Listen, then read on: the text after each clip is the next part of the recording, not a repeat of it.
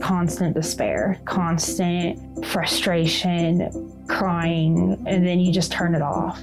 Silently tracing the cracks through the chaos. Everybody wants this to be over. Most people in the healthcare sector are aggravated. Grieving what cannot come back, what's gone away. He was amazing. This guy wanted to live so badly.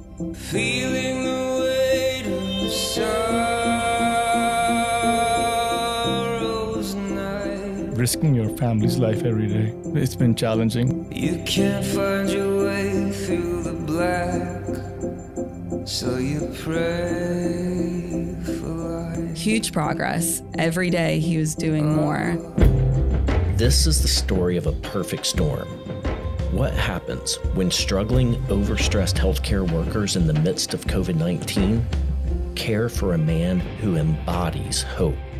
From the Mind of Medicine podcast, this is Parallel Pandemics. I'm clinical health psychologist, Dr. Ryan Brashears. You're listening to episode 2.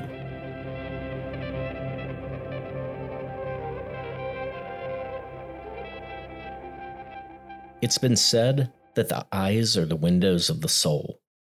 When Carlos opened his eyes in May 2021, it was like light breaking through.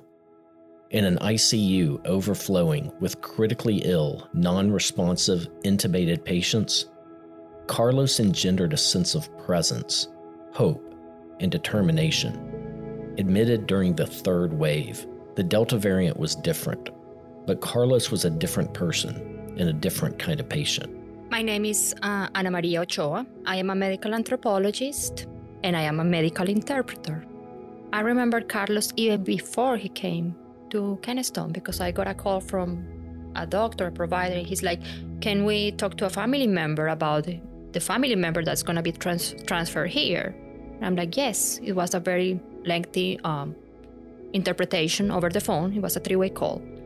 And I remember telling the family member that this was last resort. We always expect and prepare for the worst. And so I spoke to her and I told her what we were doing, that we were bringing him over. And sometimes we may not have enough time to have a conversation after he arrives in order to make a decision. So I got a consent as well for putting him on ECMO if that should be required. And then 2 days later, I see him, and he was amazing. This guy wanted to live so badly. Like Dr. Saberi, who you heard a moment ago, and who made the decision to transfer Carlos and initiate ECMO, Dr. Elias Chaloub works closely with Ana Marie and the Kennestone ICU team. He vividly recalls his initial encounter with Carlos. He met Carlos the day after he was transferred to Kennestone from a nearby facility. We had cannulated him upon arrival, and I saw him in the morning, and then, you know, he looked at me, he opened his eyes, he was still on the ventilator, and I looked at him and I asked him, do you want to come off the ventilator? And he nodded his head yes. And we manipulated his ECMO, his support devices, and we took him off the ventilator. And he had the biggest smile on his face to be able to breathe. He hasn't been able to breathe for so long. And he was breathing, and he was talking, and he was happy. Dr. Amir Rahman, a critical care physician at Wellstar Kennestone, was one of the attendings. I was the attending in 4 North. I was not the ECMO physician, but I was the attending there during those times. So I was there in that unit when all this was happening. Our team is very closely knit and, you know, very, very tight program. So every decision that's made, what's happening, everyone is aware of it. This gentleman was wide awake, believe it or not, in spite of the fact that he was completely dependent on this ECMO machine that was keeping him alive. We heard from Brian White in the prior episode. When I first talked with him, Brian told me that he can talk to a wall, but it's clear that he would rather talk to another person. And back in late May 2021, shortly after his admission to Kennestone, one of those people Brian enjoyed talking to most was Carlos. A colleague of his placed Carlos on ECMO support. Brian met Carlos the next morning, and he describes him in a way that resonated with many other team members. Incredibly good-natured. I mean, even with all this craziness going around him and who knows what he did or didn't understand, especially in the beginning, he would smile. It didn't matter. The language barrier, rather. It melted away because he would smile. There was interaction, even in the eyes. And then, of course, we got interpretation, hospital interpretation involved. There was communication. He knew a little bit of English, but enough to basic communication. And the tiny bit of Spanish I knew, too. I'd try to help and he'd laugh at me, trying to do translations and stuff. And that humanizes a patient. And I mean, a lot of people will tell you, you don't want to get too close. You don't want to get too bonded, too connected. But it's just not possible. It's not. And especially having worked as a nurse for so long at bedside, that is not something that is possible to put a barrier on a patient that you take care of. You just do. It's the same concept of being afraid to fall in love because you're afraid to get burned if something goes wrong. You have to make a connection with your patient, regardless of whether you feel like they're going to do well or not. And I think that's hard for a lot of nurses. Some try to push that away. And it's easier if they're sedated and intubated and not responding to simply take care of somebody and their vital signs. You can easily forget that there's a human in the bed and you can disassociate. And that's the easiest thing because it doesn't hurt as much if they die. But in this particular situation, within a matter of a week, we had this gentleman up and he was walking around the room. And a few more weeks after that, he tested negative for COVID and we were able to take him out into the unit. And I mean, this guy was walking laps, which is something that we've only had on one other patient since we started this program in 2016.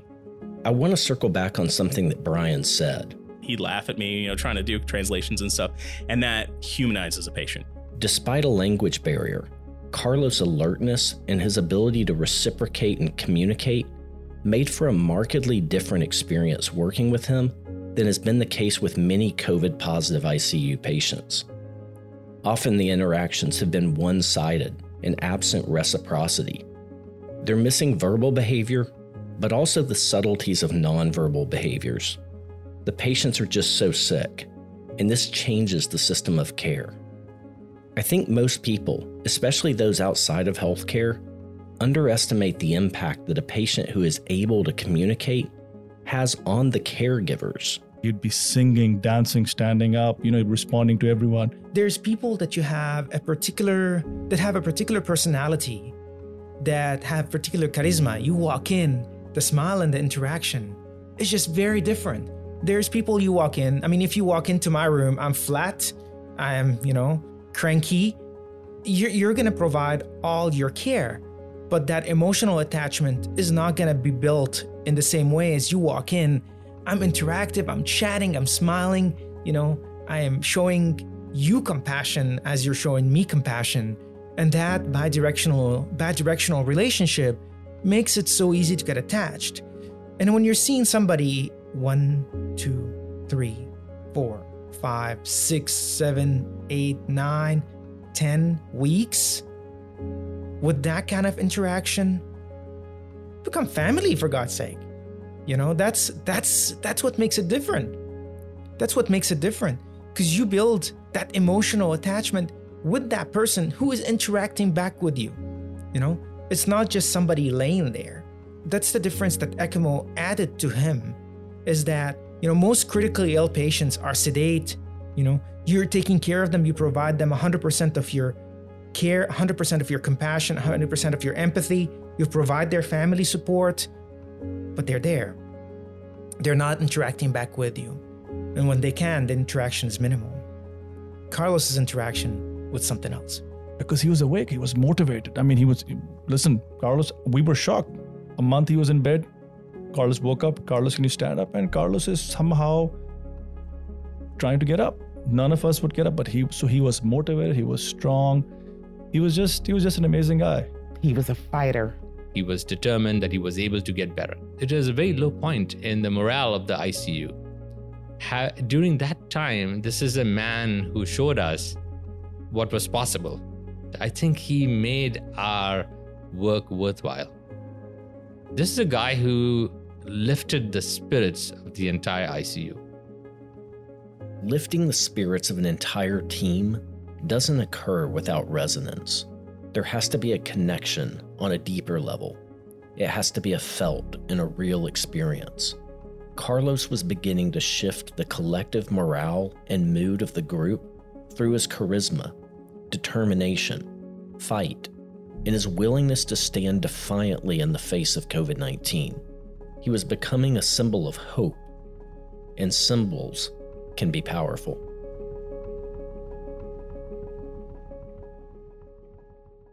In early 2020, medical illustrators Alyssa Eckert and Dan Higgins created a graphic representing COVID-19 that's been used by the CDC and widely adopted as a visual depiction of the virus. It's a grayish-looking virion particle, adorned with reddish-orange triangular-shaped protrusions that resemble the spike proteins of the coronavirus. If an animation company was looking to personify this picture, they might consider merging this illustration with a classic image of the devil as we've seen him portrayed. His head colored orange and red, but this time with bulbous projections replacing the stereotypical horns. Nostrils flared, mouth open, revealing lower canines. From his mouth, this devil spews green particles of something wretched. Imagine the object of this devil's wrath, a healthcare worker, dressed in blue scrubs, wearing PPE, the mask, the gloves, etc. This worker stands defiantly in the face of this devil, left arm folded across his middle, right arm bent at a 90-degree angle, fingers clenched, except for the middle one, which is upright and pointed in the devil's face. That's right, the healthcare worker's flipping COVID a bird. This picture is literally tattooed on Bob Anderson's left shoulder. On his right arm, he has a somewhat faded tattoo of a Pegasus, and we shouldn't miss the significance of that either. The Pegasus is said to symbolize one who lives the life they were meant to live, and with Bob, each picture holds personal meaning. But unsurprisingly, it's the first of these that draws more attention. Yeah, the first thing most people say when they see it is, boy, gee, that's neat, whatever. Few will ask me, why? Well, when this did start, I got this just after the tattoo parlors opened back up again, but I had made the idea in my mind that this is what I wanted. Bob is a physical therapy tech. He attended Hunter College in Manhattan's Upper East Side, and his family of origin is still in New York.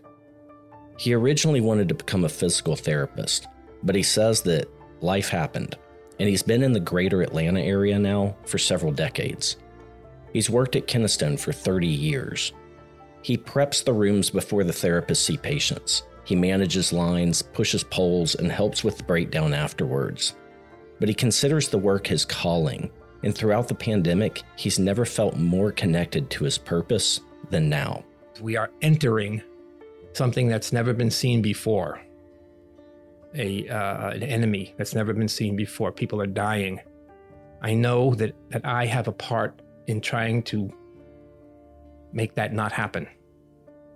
And this is, I don't know if everyone will understand this, but this is my Normandy Beach. And this is my reminder. I don't need for everybody to see this. This is my reminder that we'll always be here. Growing up, Bob aspired to a career in the military. He holds in high esteem the 156,000 brave soldiers who risked their lives storming Omaha Beach in 1944. On that infamous day, approximately 2,500 American soldiers lost their lives. That's about 1,000 less than the number of U.S. healthcare workers who died from COVID-19 during the first year of the pandemic. That's according to a report by The Guardian and Kaiser Health News. If it were not for that day, the D-Day, a lot of things could have been different. There were a lot of lives lost, given. An incredible amount of sacrifice. And I sometimes think if I were there, not that things would have been different, obviously not. Maybe wouldn't have made it, I don't know. But I would have been part changing that. And I feel that right now that's what I am. I'm part changing this. I feel it in my core that I can help make a difference. Bob's personal history obviously never involved Omaha Beach. But he's been part of a different front, raging war against this pandemic. By May 2021, when Carlos was admitted to the ICU was nearing the end of the third wave, each wave characterized as a surge of new cases within or throughout the community. Now, to be fair, experts don't uniformly agree on the number of waves we've had. They certainly don't have a clear start or end date, but the term wave itself is fairly descriptive. What we really call a wave is where we see a significant increase in new cases. That's Dr. Danny Branstetter, an infectious disease physician and the medical director of infection prevention at Wellstar. A virus is dependent upon its host. It wants to survive. And to do that, it's going to be in as many places that allows it to do that as possible. So in that first big group of infections, we see the virus adapt. So as that kind of ebbs away, the surviving virus is learned to get better at surviving and infecting more people. So when that happens, the next wave, once it finds that particular combination of things that it allows it to survive and flourish, makes that second wave more significant. And with a term we've used throughout the pandemic is variants. So these variants are what comes about. And that's just a virus surviving. Unsurprisingly, the third wave was bigger than the second, which was bigger than the first. Pandemics are fluid, never static, and they're sustained through adaptation. And like waves, emotions, motivation, energy, they're fluid as well. Their quantity, intensity, and valence. All of these change in relation to other factors in the environment. So when we talk about healthcare worker distress, this is not a static or fixed experience either. Emotions are dynamic, and subjective feelings change depending on a number of factors. Burnout, though, is a less fluid state than negative feelings. Whereas our emotions oscillate, sometimes moment to moment, burnout is not as transient. And it's important, I think, that we differentiate these concepts. In the last episode, we talked about the backdrop of physician and nursing burnout even before COVID-19. So there is this pre-existing state of affairs. As was the case in Toronto during SARS, during the first wave, uncertainty and fear were palpable and superimposed on that baseline state of affairs of burnout that preceded the pandemic.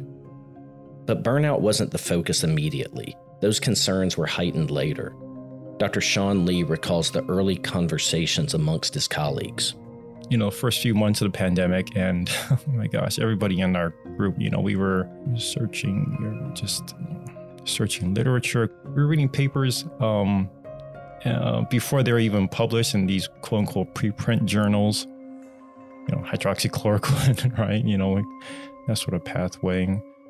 You know, latching onto everything, and we're having so many calls between all of us in the group, just trying to find the other, trying to find consensus. What works? We're consulting with people in China. Like much of the general public, many frontline healthcare workers did experience what Daniel Goleman refers to as the emotional tripwire in his book, Emotional Intelligence. In essence, it's the brain shifting into fight or flight in response to a perceived threat. I mean, this is scary. It reminds us that there's something more powerful than science and what we have to offer and what we understand. It was tough because we were still learning how to manage and treat COVID during that time. Caitlin Dooley, a Kennestone nurse whom I referenced in the previous episode about how noisy the ICU had become, speaks to the toll that those first several months had on her. I mean, I was operating for months in just like this constant despair, this constant frustration, crying, like coming into work, crying, coming, and then you just turn it off. I think the uniqueness was we initially realized that we're all vulnerable. We all could get this, and we had no way of predicting from the newborn to our elderly 100 centurions who would die or who would require hospitalization, because we all had that potential. And that thought of all of us getting infected really, really quickly and seeing an exponential number of new cases was my biggest concern. And then the second part was we're going to see cases and we've got to care for them. But how do we do it safely? How do we keep people safe? Do we have the right equipment? Do we have enough of the equipment? And trying to predict what that looked like, but also the physical space. Are our rooms ready? Do we have the right isolation precautions? And the biggest phrase we were all using was flatten the curve, flatten the curve. We didn't want to see this big surge of people. And some models had us 10 plus times what we could actually physically care for people in our state. And that was overwhelming. Despite the anxiety and the uncertainty that the first wave provoked, many healthcare workers were up for the challenge, and the community rallied around them as well. Dr. Rebecca Gomez, a clinical health psychologist who supports Wellstar Clinician Wellbeing, reflects back on the energy and efforts of both the frontline clinicians and the community during the first wave. It was truly all hands on deck, stepping in, going above and beyond, staying over, taking extra shifts. It really was a wonderful energy towards their dedication to patient care. They also had this enormous amount of community support. People were cheering outside of a hospital when shift change happened, or the signs that lined the roads around the parking deck to just thank the healthcare workers, the food that was being brought in that replenished their energy. So there was this great support system. In addition to the anxiety, the other side of the emotional tripwire was also represented in the attitudes of the workforce. As symbolically represented in Bob Anderson's tattoo, Dr. Branstetter recalls a sort of bracing posture and an all-out preparation to tackle the virus head-on in many of his colleagues. I think the realization of that moment was, we're ready to get hit hard and hit early, right? We're ready to take that first punch, and in a fight, in a battle, or preparing for competition, we're ready for it. We've trained for things like this, bring it on. But over time, the energy began to wane as the weeks began to drag on, and the effects of COVID-19 encroached upon the lives of non-healthcare workers as well. These types of repeated and chronic exposures to work-related circumstances and other stressors outside of work, they start to crystallize, and it makes for the conditions that make occupational burnout more challenging to keep at bay. The coronavirus crisis now perhaps triggering even tighter travel restrictions. There are fears that the Dow will drop and drop quickly. Many schools around the world, as you know, have shut down, some for extended periods of time. A record-shattering 6.6 million Americans filed for unemployment last week. That's on top of the 3.3 million who filed the week before. And while hospitalizations remained relatively low during the first wave, information was constantly changing, and the mortality rate was high. In one retrospective study of hospitalized patients, the mortality rate was above 19% in March and April 2020 for COVID patients included in a cardiovascular disease registry. In May and June 2020, the mortality rate dropped to just under 12%, which suggested some progress in our ability to treat COVID. But then the second wave began to swell, and the daily case count was more than double that of the first wave. And for many healthcare clinicians, that initial battle cry that was heard during the first wave began to take on a different valence. In my opinion, what I see is when you see leaders, physicians, APPs, they are typically the one that sets the tone. And it doesn't mean that, a figurehead should simply be smiling all the time and saying, we're gonna do this, it's gonna be great. But, it certainly weighs on everyone's mind when some of the smartest physicians you've ever worked with are absolutely struggling with this too. And I think that's something that I wish the general public really recognized more. We have, especially in this day and age, some of the best minds we've ever had practicing medicine because we have the best science, the best technology, and they're absolutely struggling with this. And that should tell you something. That should make bells go off in your head that we are dealing with something much bigger than we ever have before. American culture was dealing with something big as well. Outside of the hospital walls, Ahmaud Arbery was shot while jogging in a neighborhood near Brunswick, Georgia, about a week before the state's first COVID case. His murder went largely unnoticed until the release of a video a couple months later. Breonna Taylor was shot in March 2020, then George Floyd's murder, also documented on a cell phone video in May 2020. And what followed were protests and an emerging national conversation around racial inequality. Tensions were building in America's communities, And every day, healthcare workers extracted their full selves out of their respective communities and into the workplace. Their political beliefs, their racial identities, their value systems. Karen Hilton, who spent much of her career in executive coaching and leadership development, captures it well. What I recognize about our clinicians in particular is that they were driving through their own communities, seeing those displays and those kind of outcries, and also struggling with, you know, having a personal vesting in what people were crying about, expressing themselves about.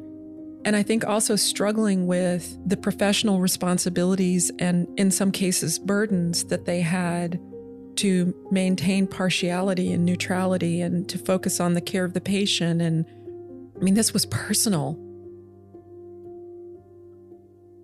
In the first episode, we talked about the impact of COVID-19 on every human system, from the macro to the micro levels. It was quickly becoming almost impossible to untangle the simultaneous stressors and pinpoint exactly what was contributing most to the stress of the day. Many healthcare clinicians had little emotional bandwidth to accommodate personal stresses and losses. Sharing the personal story of one such loss is Dr. Rahman. In May of 2020,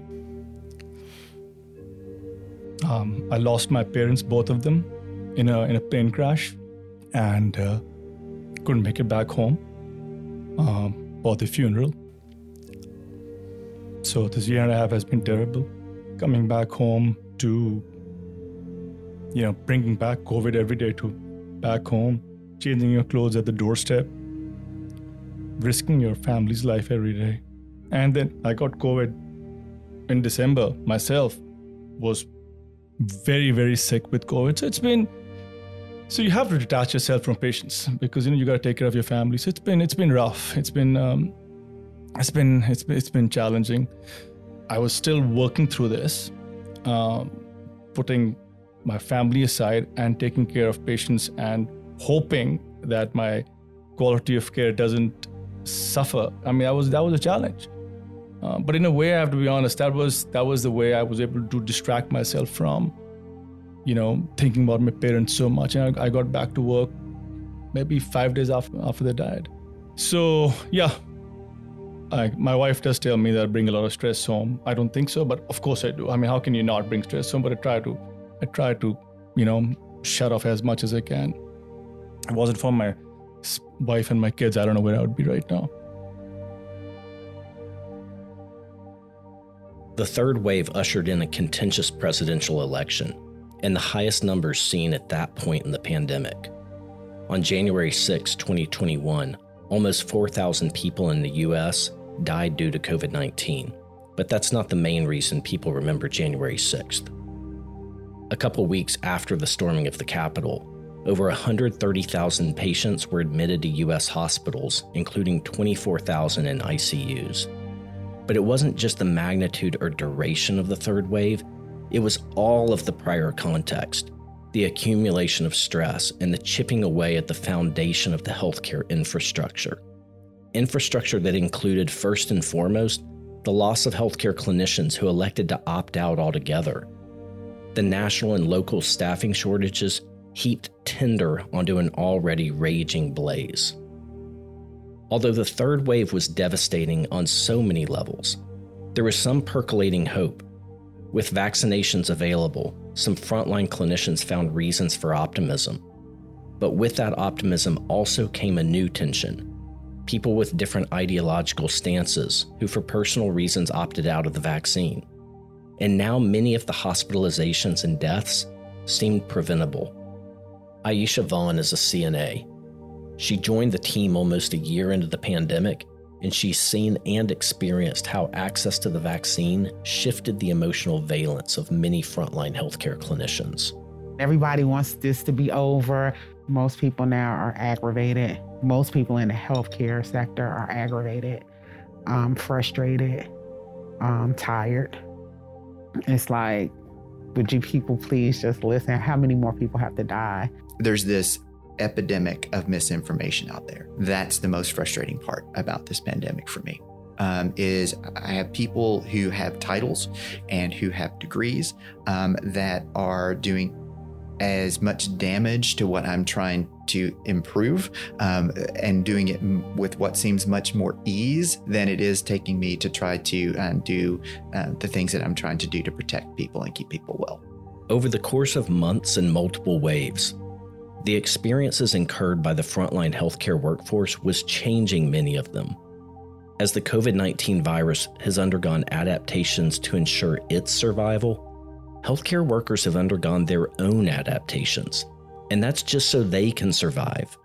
One of the most prominent survival tactics is emotional hardening, and it can take something powerful to reverse the course and allow us to reopen to our full range of emotions. Something, or someone, like Carlos.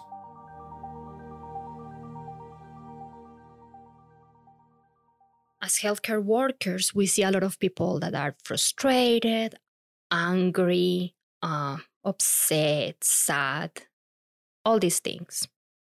That's what I'm used to. And when I see someone that is there with all these complicated cables all over, that room was full of machines. And every time I saw this man, he was not feeling in this stress. Of course, when he was febrile, you could see that he was uncomfortable. But he was not blaming anybody about this. He was not blaming himself about it. He was just very zen, like living the moment, I would say. And how can you live the moment on ECMO? I don't know. But he was living the moment on ECMO. His spirit, when you just walked in his room, was one of, it's hard to explain. I mean, he was calm. He was very grateful for anything that you did for him. He was up in the chair with physical therapy. Physical therapist walked in and he said, "Okay, Carlos, let's sit on the side of the bed." And he just jumped off the bed. He just literally jumped off and bolted up standing. And the therapist like, "Stop, what are you doing? Just sit on the side of the bed." And he's like, "No, I want to go for a walk. I've been sitting for so many days." So he got up and he actually held on to his ECMO within a few days, which is something that usually takes several weeks. Within a few days, he was doing laps along the unit, pushing his ECMO cart. So he will have, the oxygen tank. The respiratory therapist will push that. The physical therapy will hold on to him from behind. The nurse will be there. The perfusionist will be there. And he was doing laps around the unit with a smile on his face, waving at people. It was just like amazing feeling to see him do that. And he was so happy. And everybody was invested in this man. This is a time when we were also trying to get our physical therapy department, another department that was so strapped for resources, to come on a daily basis and work with him. And, I've not seen them as enthusiastic, as turned on by the prospects of coming and seeing him and working on him. On the weekends, some of our nurses, when physical therapy wasn't available, our nurses would get together with him and get him out of bed. I spoke with Chris Cambrone, one of the physical therapists who was consulted to work with Carlos. He was always very happy, hardworking during sessions. It's not always that you get a patient who's excited to see a physical therapist. We're sometimes called the pain and torturers. So he was always excited and happy to work hard during our sessions. In the beginning, when I got him, he was already doing really well. He didn't need any help walking around, really. We were just kind of holding on to him to make sure that he didn't fall over, but he was standing up on his own. He was very strong, which is unusual in the ICU to get someone who is that high functioning as far as mobility. And so we really just worked on building his endurance and his strength walking. He was walking one lap one day around the ICU, and then two laps, and then three laps, and then four laps, and five laps. Every day he was doing more. To us, this was a high point in our program, because we had been trying to get patients on ECMO to be walking. And here was an example of a patient who did it better than anybody else. And remember the cheering from the community during that first wave? Now cheers could be heard within the ICU walls. Heartfelt cheers. Cheers for a patient who was making progress. Cheers that were breaking through the emotional hardening of a care team and allowing them to express real emotion again. Carlos, a man who was unvaccinated during a time when that issue was becoming so divisive. He was lifting the spirits of the team, inspiring hope. In a poetic sort of way, Carlos was caring for the caregivers. He made you want him to do better and want him to progress and, you know, enjoy being here despite, I guess, everything that's involved with a pandemic. And this is where compassion gets interesting. It's not just about feelings. It transcends them. It's also about behavior. And after hours of conversations with frontline healthcare workers that told Carlos's story, something was becoming very clear. These were people connected to their values. They cared deeply. They cheered passionately. They were like family. And Carlos was becoming family.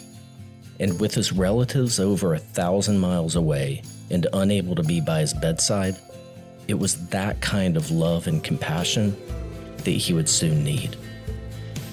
Well, it's easier to clench your fist and grind your teeth than to look into the sadness that lives underneath. Well, you can kill off all those feelings, they'll just turn to ghosts. They will take over your house and become the host. This was episode 2 of Parallel Pandemics, a Mind of Medicine podcast, made possible by the Wellstar Health System Foundation.